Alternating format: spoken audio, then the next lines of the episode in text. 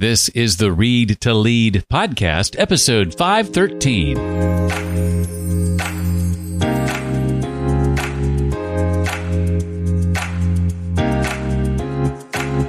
Initially, I was like, wait a minute, no, burnout is for people who are like, you know, single parents working three jobs to make ends meet. I'm just a dude sitting in his bedroom and making YouTube videos. What right do I have to be burnt out? Many of us think that productivity is all about hard work, that the road to success is lined with endless frustration and toil. But what if there's a better way? Hi, I'm Jeff, and this is the Read to Lead podcast, the podcast dedicated to your personal and professional growth. And I'm so glad you're here. You are someone who considers reading with consistency and intention an important activity. And you know that I believe that if you want to achieve true success in business and in life, then that needs to be a habit that you indeed cultivate. And to help you along that path, we dissect another book each and every week here on the show via the author, him or herself. One of my favorite topics to dive into is the topic of productivity, and that just so happens to be our theme for today. Our guest is YouTube sensation Ali Abdaal. He's written a brand new book that came out the day after Christmas called Feel Good Productivity How to Do More of What Matters to You. I'm going to ask Ali to share about how his philosophy on productivity has evolved over the years, why the underlying causes of procrastination starts with your mood the three different types of burnout and how to address each one, and plenty more. Yesterday, I had the privilege of being a part of the 48 Days Eagles weekly call. These weekly calls have been a part of the late Dan Miller's 48 Days community for a number of years now. This call with members of the community was to, in part, let them know about some other resources they might want to look into. And I was pleased to know that one of the resources they wanted to include on that list is the Read to Lead community and a Read to Lead Plus membership. In fact, there were many on the call, a part of Dan's community, who are also inside the Read to Lead community. So that was really cool to see. And to know that Dan's team thinks the Read to Lead Plus community worthy of being on their short list of recommendations just means a whole lot. If you've yet to sign up for a Read to Lead Plus membership, I encourage you to do so. It's just $9 a month. And the first two weeks are absolutely free, so you can have a chance to check it out and see if it's right for you. Here's just a short list of some of the things you'll find there weekly book summaries and exclusive content not published anywhere else. Monthly Ask Me Anything live streams led by me, monthly guest expert training calls, usually involving one of the authors that have been a guest on this podcast, so you get a chance to meet them, challenges, workshops, networking events member spotlight opportunities, getting to hang out with people who take personal and professional development as seriously as you do, and much more. To find out more or to sign up right now and try it out for a couple of weeks, just go to jeffbrown.me and click the Read to Lead Plus free trial button. Again, that's jeffbrown.me. Ali Abdaal is a doctor, entrepreneur, amateur magician, and the world's most followed productivity expert. Ali became intrigued by the science of productivity while juggling the demands of medical training at the University of Cambridge with building his business. While working as a doctor in the UK's National Health Service, he started to document online his journey toward living a healthier, happier, more productive life. And in the years since, his evidence based videos, podcasts, and articles about the human mind have reached hundreds of millions of people all around the world. In 2021, he took a break from his medical practice to focus full time on his work popularizing the science of human flourishing and high performance. In his new book called Feel Good Productivity How to Do More of What Matters to You, he reveals everything he's learned from a decade studying the secrets of feeling better and achieving more. Well, Ali, I've been looking forward to this for several weeks since the kind folks at Readwise made this introduction. I'm excited to have you here on the Read to Lead podcast. Welcome. Thank you so much. Thank you so much for having me. I'm looking forward to the conversation. Uh, before we dive into this feel good productivity concept and the ideas around that in your book, maybe share what were some of the philosophies informing your view of productivity, say, back when you were in medical school? Mm, nice. Yeah. So back when I was in medical school, uh, the main philosophy, it's, it started off as like, you know, the philosophy of hard work, of like, okay, I just need to work harder. You know, I got through school, like second high school, feeling pretty chill um, but then when I got into medical school, suddenly I was sort of middle of the class and I was very average and so my grades were like terrible compared to what I was doing in high school. And I thought, okay, cool. Well, you know, you got to step up. You got to you got to work really hard. So that was like um, that was a pretty miserable year when like the only thing I knew was hard work. Then in my second year of med school, we had an amazing psychology lecture that changed my life because that lecture was all about how do you study effectively? How do you learn? Like, what are the evidence based techniques for learning stuff?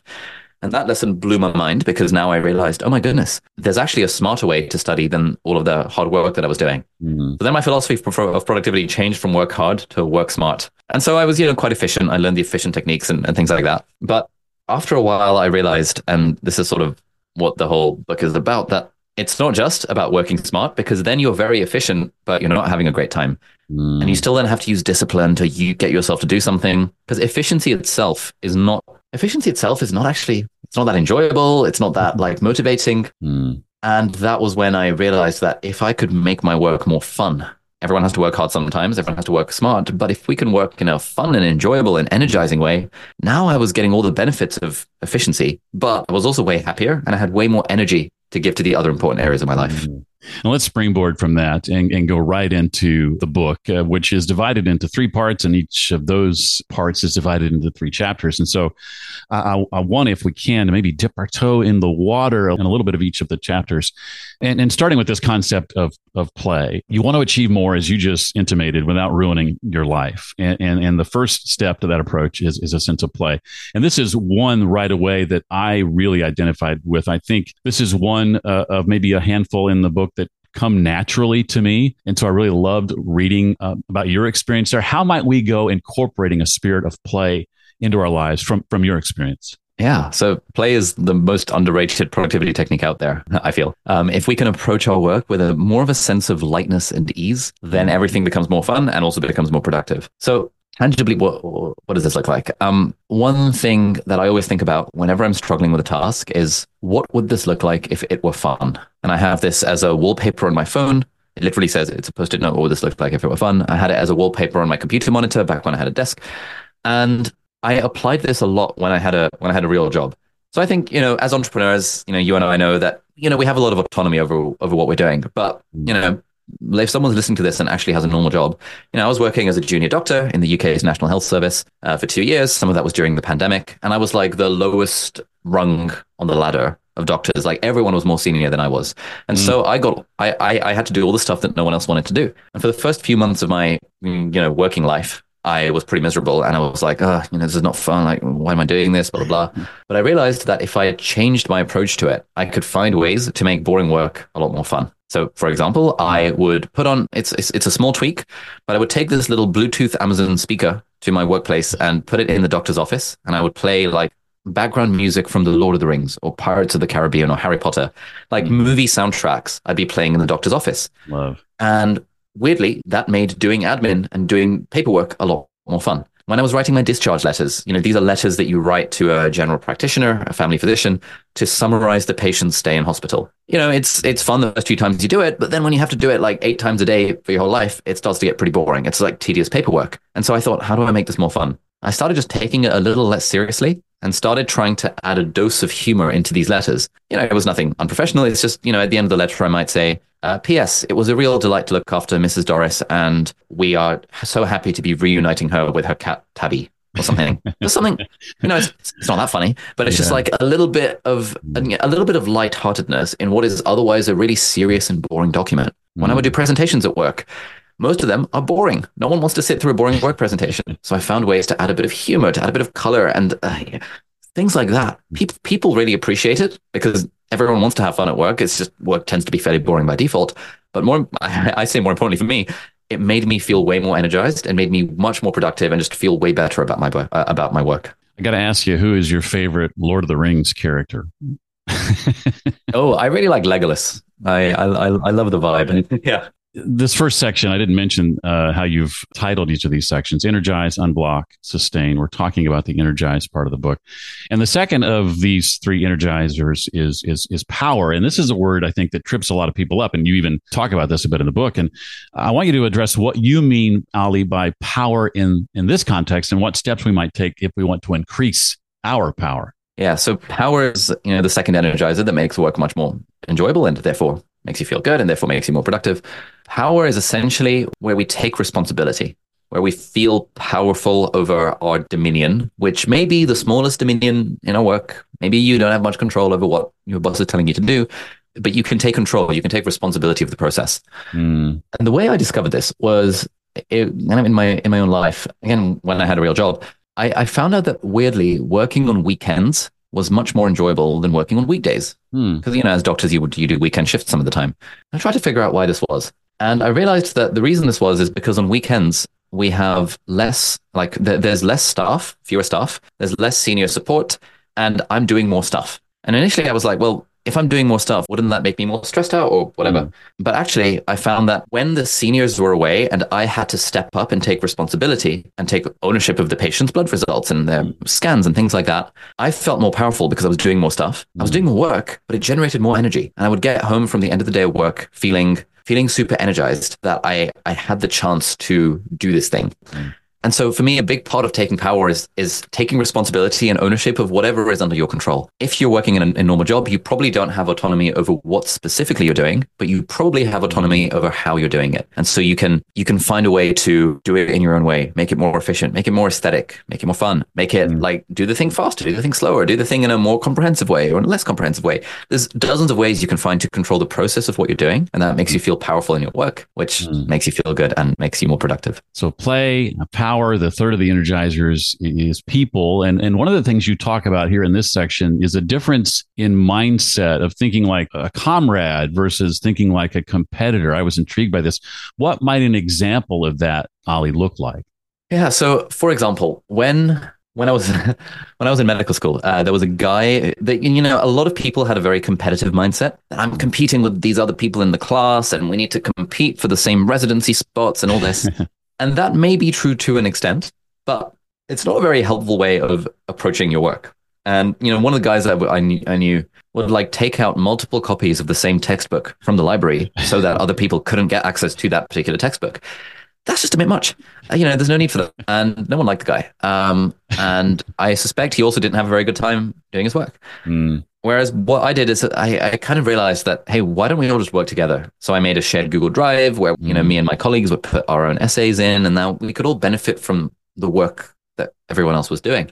And this really kind of came came together again when I when I was working as a doctor during during the pandemic. There was this real sense of like camaraderie and like comradeship mm. amongst the medics and the nurses. And you know, normally like medics and nurses can sometimes have a bit of an adversarial relationship. Like the nurses want the doctors mm. to do stuff, the doctors don't want the nurses to do stuff. But what I found is that, especially during the pandemic, like the doctors and nurses who I looked up to the most, the ones who seemed to be enjoying themselves and also seemed to perform really well, they were constantly reinforcing this idea of like, hey guys, we're a team and we can figure this out. We're a team, we can figure this out. We're all we're all on the same team here. It's not me against you. It's us working together for the sake of the patient. And mm. there's something about approaching work with that spirit that makes it way more fun, way more enjoyable, and helps you be more productive as well. Mm. Part two of the book is something, addresses something all of us struggle with, and that's procrastination. Here you say that we often get procrastination wrong by treating the symptoms instead of the underlying causes, which mm. often relate to our mood. Can, can you unpack that a little bit? Yeah. So, you know, through uh, doing a bunch of research for the book and interviewing a bunch of researchers who specialize in the field of procrastination on my podcast, they all basically say that procrastination is at its core an emotional problem. We mm. think procrastination is where, I don't know, I'm not disciplined enough or I don't have the right to do list or whatever.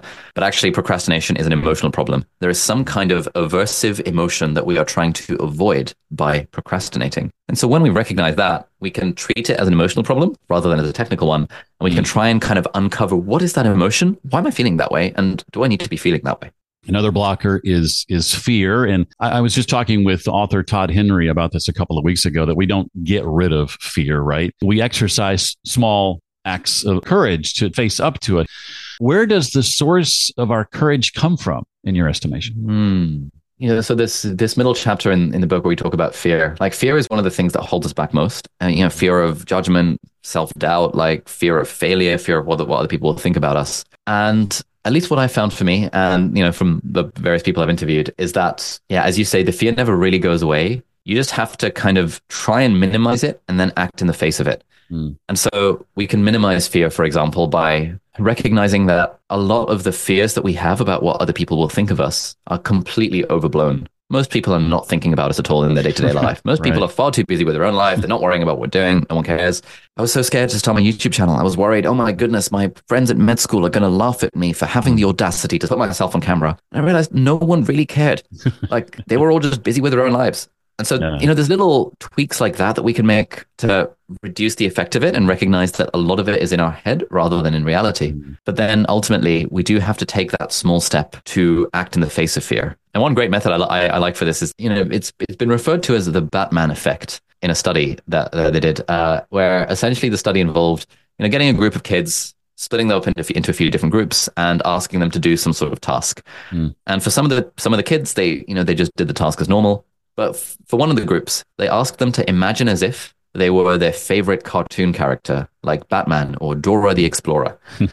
And they found that the kids who imagined themselves as being Batman or this cartoon character, they performed better on the task and they felt better as a result. Hmm. And you know, the researchers called this the, the Batman effect, but it's been called the alter ego effect. If you can step into an identity other than your own, that also is a, like a weird sort of mind hack to reduce the effect hmm. of fear that helps you helps you overcome it. You know, that small step of courage. So with me, for example, these these glasses are fake. I I had laser eye surgery a couple of years ago. I, I don't oh. need to wear glasses. But the reason I wear them is because when I wear my glasses, it feels like I'm stepping into that role of, you know, for me, it's young Professor X from the X Men series, where, you know, he's cool, he's a teacher, he likes sharing stuff, he's a nice guy. And it's, I feel like I'm stepping into that role. And so when I put the glasses on, it stops becoming about me and my, in my own head. It starts becoming about, you know, what can I say that could potentially serve someone? Oh. I just sort of have that reminder, which is partly why I have these fake glasses. Fascinating. Well, the last uh, of the blockers here is inertia, and and you say this one's the most common one of all. What what are some simple ways to to battle through inertia? Yeah, so I think the main thing is to recognize that procrastination tends to be a problem with getting started with a task. For most of us, once we've gotten started, it's like it's a lot easier to keep going. But that initial inertia, that initial push that we need to get started, that's what that's where things are hard. Um, my favorite strategy is the the five minute rule, where you know back when I had a desk, I would have a an hourglass that was a five minute hourglass on my desk, and if I was procrastinating, I would just turn the hourglass over and I tell myself, I'm just going to do this thing for five minutes. Hmm. These days I'm traveling, so you know carrying a hourglass is a bit is a bit hard. But I found that there are various songs that are exactly five minutes long, including the song Bohemian Rhapsody. So I'll often put on Bohemian Rhapsody on Spotify. It's exactly five minutes long, and I will tell myself I'm doing this for the duration of the, of the song. And then usually I find about 80% of the time, I tend to continue doing the task anyway. Well, the f- uh, final section of the book uh, delves into three different kinds of burnout. You've talked a bit about burnout. I'd love for you to share the epiphany you had in that Christmas Eve conversation with your mom about overexertion burnout specifically. Up to this point, you, you kind of thought of burnout as something that that happens to overworked people in, in stressful jobs. And, and and this was a phrase or a word that, that didn't apply to you, or at least you, you Mm. thought it didn't, right? Yeah, absolutely. So w- weirdly, the times where I've come closest to burnout were not when I was juggling a full time job in the pandemic as a doctor with like being a YouTuber and a business person on the side. Like I didn't really get burned out in those senses. The time when I got you know approached burnout was when I took a break from medicine and I, I went full time on this entrepreneur thing. Mm. You know, they say that you should quit the nine to five to do your own thing, but I, I quit the nine to five and ended up working 24 seven. Um, because you know when when you're doing your own thing and, and and it feels good and it's fun and it's energizing and it's easy to take on too much stuff and i took on too much stuff I tried to do way too many things Mm. and i started to feel like i didn't really want to wake up in the morning i started to feel like what am i doing is this all feels so meaningless and spoke to my mum about this who's a psychiatrist and she said oh sounds like you're experiencing burnout and initially i was like wait a minute no burnout is for people who are like you know single parents working three jobs to make ends meet Mm. you know, I'm just a dude sitting in his bedroom and making YouTube videos. What right do I have to be burned out? Mm. But once I kind of did a, a bit more research into it, I stopped kind of stigmatizing it in my own head so much. Mm. I realized, oh, you can actually get burned out from sitting on a computer and grinding away at your business, even though it's not coal mining and it's not working in a factory, but it is still mentally taxing. Mm. And I realized the power of, again, unsurprisingly, taking breaks and doing less than I thought I could just to, to conserve my energy. Mm. And what that meant was that I ended up focusing on the smaller number of things that actually moved the needle rather than all of the busy work that I, I'd been spending so much of my time doing. Mm, and that leads me to the research you've uh, shared in the book about depletion burnout. What specifically do you do, Ali, to give yourself enough time or space to, to truly recharge? Yeah. So the, the first one is um, there's a, I'm, I'm sure a lot of your listeners will be familiar by the book uh, 4,000 Weeks by Oliver Burkeman. It's mm. really good. One of the things he talks about in the book is just em- kind of embracing mediocrity and just not trying to do too much stuff. And when I read this, it reminded me of an experience I had when I was working in the emergency department for the first time. Like, I was in the emergency department. It was my first week on the job. And, you know, I'd previously done like cardiology and care of the elderly. So I'd, I'd done like specialties in the hospital, but I hadn't worked in accident and emergency in the emergency department before. Mm. And so I came in in my first week and I was like, I'm, I'm going to save lives here. This is, this is the real stuff. This is where you really save lives. And there was this waiting room that was just full of patients. There were always patients in the waiting room. And I thought, okay, cool. We've got them all on the list. Mm. I'm going to see the patient and then deal with them and see the next one and the next one and the next one. And weirdly, no matter what I did, the waiting room did not seem to empty. And, you know, there were a bunch of us doctors working on the shift, but the waiting room was still full. and so, you know, the next day I was like, okay, you know, today I'm going to be more efficient. I'm going to see twice as many patients in the same amount of time. I'm sure I can like type a bit faster, use some keyboard shortcuts, like manage my time a bit more effectively, batch mm-hmm. tasks, parallel process, yeah. all of the productivity techniques. I'm sure I can do that. And I saw like maybe a few more patients, but the waiting room was still full. I was like, what the hell is going on? I skipped my lunch break because I was like, I want to see more patients, and the waiting room was still full. And I mentioned this to one of the consultants. Uh, you know, that's our version of attendings. Mm. And I mentioned the list of patients doesn't seem to actually get smaller. And he said, "Ah, oh, it's your first week, isn't it?" um, and he said to me, "Look." And he, he said something that I've, I still remember to this day. He said, The waiting room will never be empty. There will always be more patients to see. All we can do is show up each day as our best selves and see patients in order of priority. This is called triage. This is what like surgeons do on the battlefield and what mm-hmm. good doctors do. As long as we are seeing the highest priority patients in order of priority, then everything will work out in the end, even if the waiting room never empties. And I realized this this applies to all of our lives. All of our lives have a waiting room of projects and tasks that we could be doing. Mm-hmm. And it is a waiting room that will never be empty. There, this is partly why I don't like to do lists, because to do lists are infinitely long. You can always keep adding stuff to your to do list. And if we recognize that the waiting room is never going to be empty and all we can do is show up at our best and just do the one or two or three highest priority things and just do that every single day, we will make enormous amounts of progress. Mm. So now, as a way of avoiding burnout and also as a productivity technique, I ask myself at the start of every day, what is my number one priority? Uh, you know, I, I, phrase it as, what's my adventure going to be? Because I think calling it an adventure makes it seem a bit more fun. You know, mm-hmm. making things fun is good. And then I pick like one or two more side quests. Again, I use the phrase side quest from video games because again, it just makes it more fun. You know, a side quest might be calling my grandma, or it might be filling out that admin form that I've been putting off for ages. Hmm. But phrasing it as a side quest makes it feel more fun, makes me more in, enjoy it more.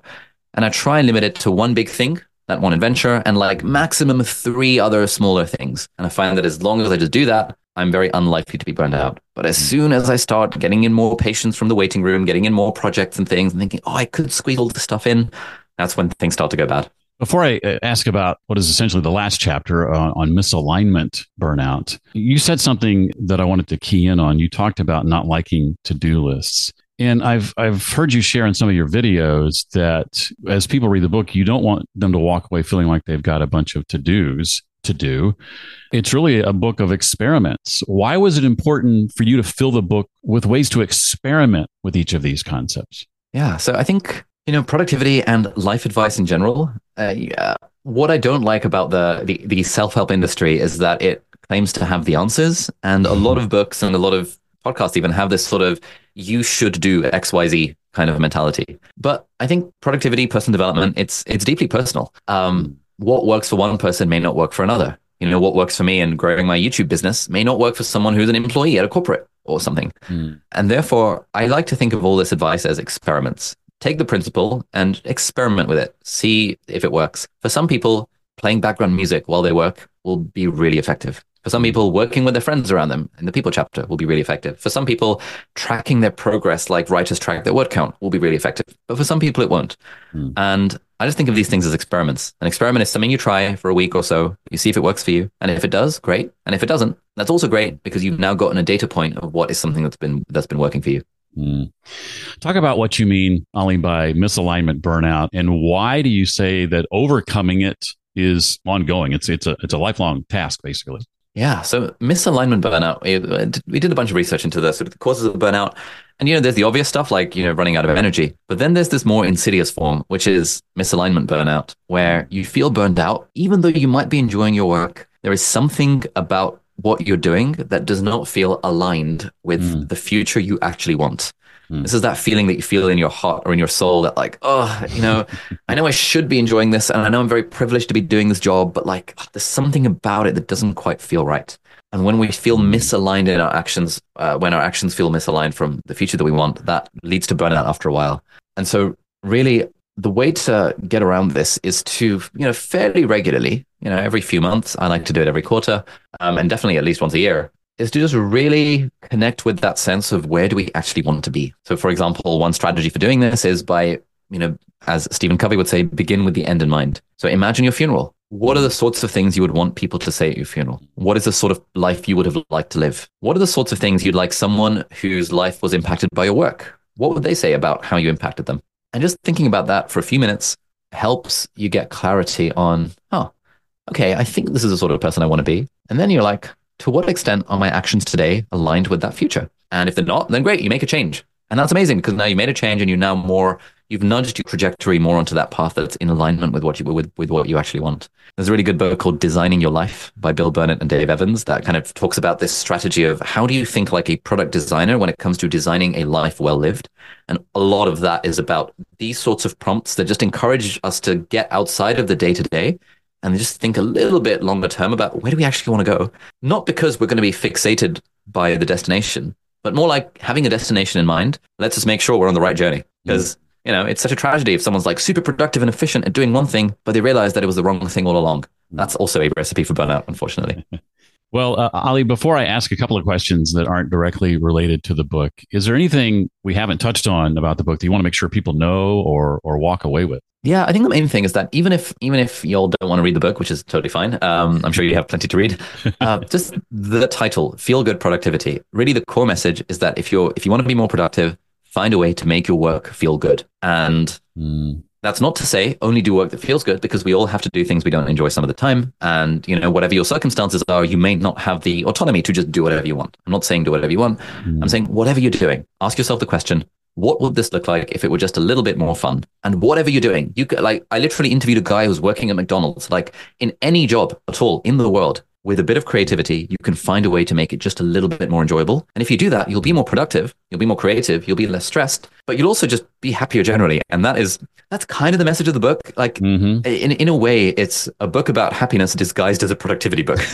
On the surface, it's about being more productive, yeah. but really the message is, hey, you know, we spend so much of our time working. We spend so, so much of our time doing stuff for the sake of some kind of future that we want. Let's just enjoy the journey along the way. And if, if I could just like help people get that message that really it's about enjoying the journey along the way, then I would die a happy man. I want to ask you about your personal knowledge management practices. I teach a cohort called Note Making Mastery with four parts collect, connect, crystallize, and create. And I'd love to know how you uh, approach making sure that the things you learn, the content you consume, the things you want to remember and incorporate into your own work don't get lost? What, what do you do? Yeah, that's a really good question. Um, I, I, I, I seem to be always in between personal knowledge management systems. um, I don't know, like I literally yesterday I was watching some tutorials about Tana, and we've got a call with the Tana founders like two days from now because possibly investing in the company and stuff. So it's like I'm always trying out all these new tools. But even though I'm an enthusiast of tools, I find that really for me, the way that I remember stuff is by creating that final piece of the puzzle. Mm. So every week I write an email newsletter where I have to come up with something to say to these days 600,000 people, which is mm. quite fun. Every week I make one or two YouTube videos. You know, every now and then I'd want to post an Instagram caption. And through the process of writing the book, that was also a lot of creation. So mm. I think really it's the regular email newsletter that and and the YouTube videos that is my kind of creation source which means mm. that when I read stuff, I'm like, oh, that would make for a good email newsletter. I'm like, oh, that would make for a good YouTube video. And you know, especially with books, I really like doing summary videos of books. And they're not quite summaries. It's more like it's more like these are the lessons that I personally took away from Jeff's book, for example, or from mm. Seth's book, or from Pat Flynn's new book, or you know, whatever that might be.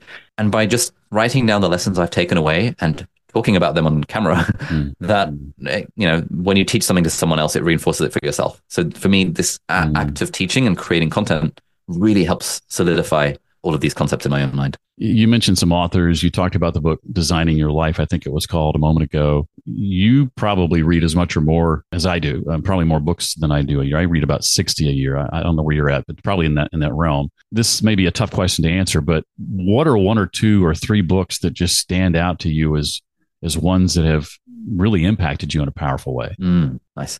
Top of the list would have to be The Four Hour Work Week by Tim Ferriss, which I read when I was 18 years old. And that put me on the path to entrepreneurship, passive income, ah. financial independence. That's, that's the book that, the way I think of it is that a book can change your life, but a, bu- a book, a book changes your life because it gives you the right idea at the right time. Mm. That idea leads to a decision. That decision leads to action, and that action leads to results. And so the idea I took away from the four hour work week is that it is possible to make money while you sleep. Mm. Sounds a bit clickbaity, but it's true. and so while I was in medical school, I decided to start a business. And then that led to action and eventually led to a YouTube channel where now I make a lot of money while I sleep. And I would say my life has changed as a result of the four hour work week. Show Your Work by Austin Kleon. That's a little bit less well known. Uh, that was the book that I read in 2016 and it encouraged me to start my blog my personal blog. I've been wanting to start a blog for like six years at that point because I love reading personal blogs, but I was scared by the idea of creating aliabdaal.com because I was worried again what my friends and family would think. like, what sort of arrogant, narcissistic person is it who has their own personal blog? But I read Austin Kleon's Show Your Work. It's a very short read, very easy to read. Mm, uh, it's it. the book I've most gifted to people. And it just encouraged me that actually it's okay to show your work. It's okay to share what you've learned in the process of doing the thing that you've done. I started writing on the internet, and that directly led to me starting a YouTube channel, without which we wouldn't be here. So thank you, Austin Kleon. Great recommendations. Love both of those books. Uh, in the time we have left, just a couple of quick reader slash listener questions. I solicited some yesterday and narrowed it down to a couple here. And Coach Kevin has the first question for you, Ali. Uh, do you already have an idea for your next book? No pressure, but do you already have an idea for for book number two? Yeah, I've got a couple ideas. Um, one idea is I would love to write a book about relationships uh, and like applying the principles of productivity to like romantic and friendship relationships. Yeah. You know, I'm now engaged, been in a really long-term relationship for a few years, and I love reading books about relationships. And I've interviewed like the Gottmans and a couple of other relationships experts and coaches and stuff. And there's so much stuff I've learned over the last few years, and I hope will continue to learn about how to be a better partner in a relationship. I would love to write a book about that. Not mm. in a mm. sense of I know what I'm doing, but more in a sense of, hey, I had no idea what I was doing. And then here's some really helpful tips that I got from these experts. And here's a book that compiles them all into one. Mm-hmm. You know, when when when the girlfriend says she wants emotional support, what the hell does that mean? I don't know. I had no idea. And then I read books about it and talked to people, and now I have more of a sense of what it means to emotionally support a spouse.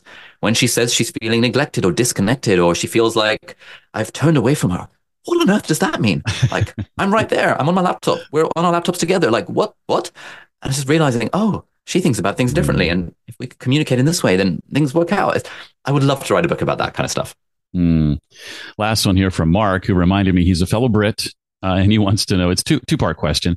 What was the moment you realized you wanted to transition from your medical career to become a full time entrepreneur? Number one. Number two, what lessons have you learned that you could pass along to other entrepreneurs who are trying to turn their passion into a business? Yeah. So the moment I decided to leave medicine completely is actually captured on camera. It was where I was being interviewed by Lewis Howes on his podcast, School of Greatness. And it was about two years ago. And Lewis was interviewing me about passive income or something like that. And about halfway through the episode, it turned from me talking about passive income ideas to him like coaching me about this emotional issue that I had of like not being able to let go of the identity of being a doctor. Mm. You know, I had so much like fear and scarcity around it. Like, um, you know, what if my YouTube career plummets? What if my business fails?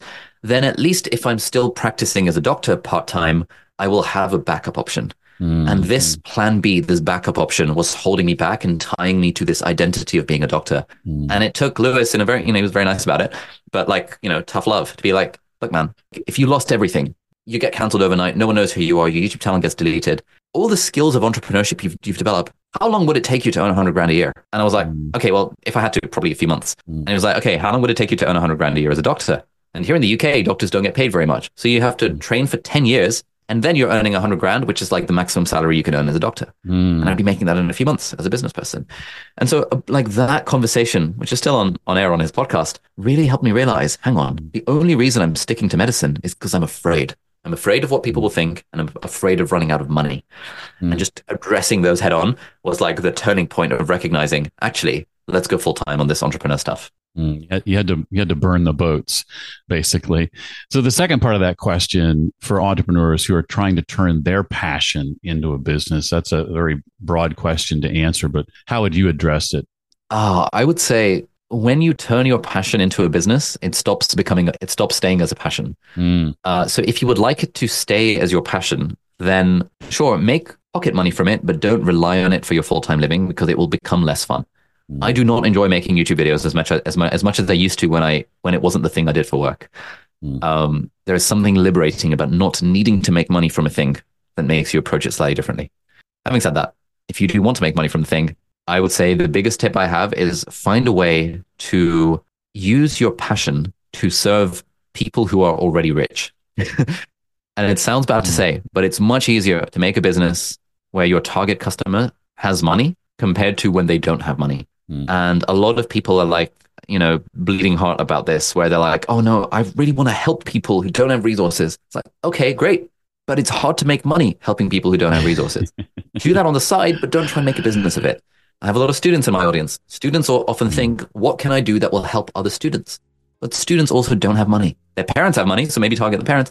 It's very hard to make a business selling stuff to people with no money. I would say find a way to connect the passion to a way of adding value to people who have, have enough money to spend with you and your business. And then once you're making 10K a month, 20K a month, whatever your target is, at that point, you can like start to do the pro bono altruistic stuff. Well, the book again is called Feel Good Productivity How to Do More of What Matters to You. And his name is Ali Abdaal. If you didn't know him before today, I highly recommend you go right now and be one of the 5.15 million, last time I checked, people who subscribe to his channel. Ali, thank you so much for your time. It means so much. Yeah, thank you so much. It's been a real pleasure. I've put links to the books that Ali mentioned, not just the ones in answer to my question about book recommendations, but also the books that came up during the course of our conversation. You'll find links to each of those on Amazon at the show notes page for this episode, along with the other links and resources that he and I talked about. All of that is at readtoleadpodcast.com slash 513 for episode 513. If you believe that the always on hustle culture creates an unhealthy, counterproductive relationship with work, you will definitely want to be here for next week's episode when I talk to University of Georgia professor Malissa Clark. Her new book, which is being released today actually, is called Never Not Working Why the Always On Culture is Bad for Business and How to Fix It. Again, that's next time on the Read to Lead podcast. That's all for this week. Hope to see you next time. Until then, as always, remember leaders read and readers lead.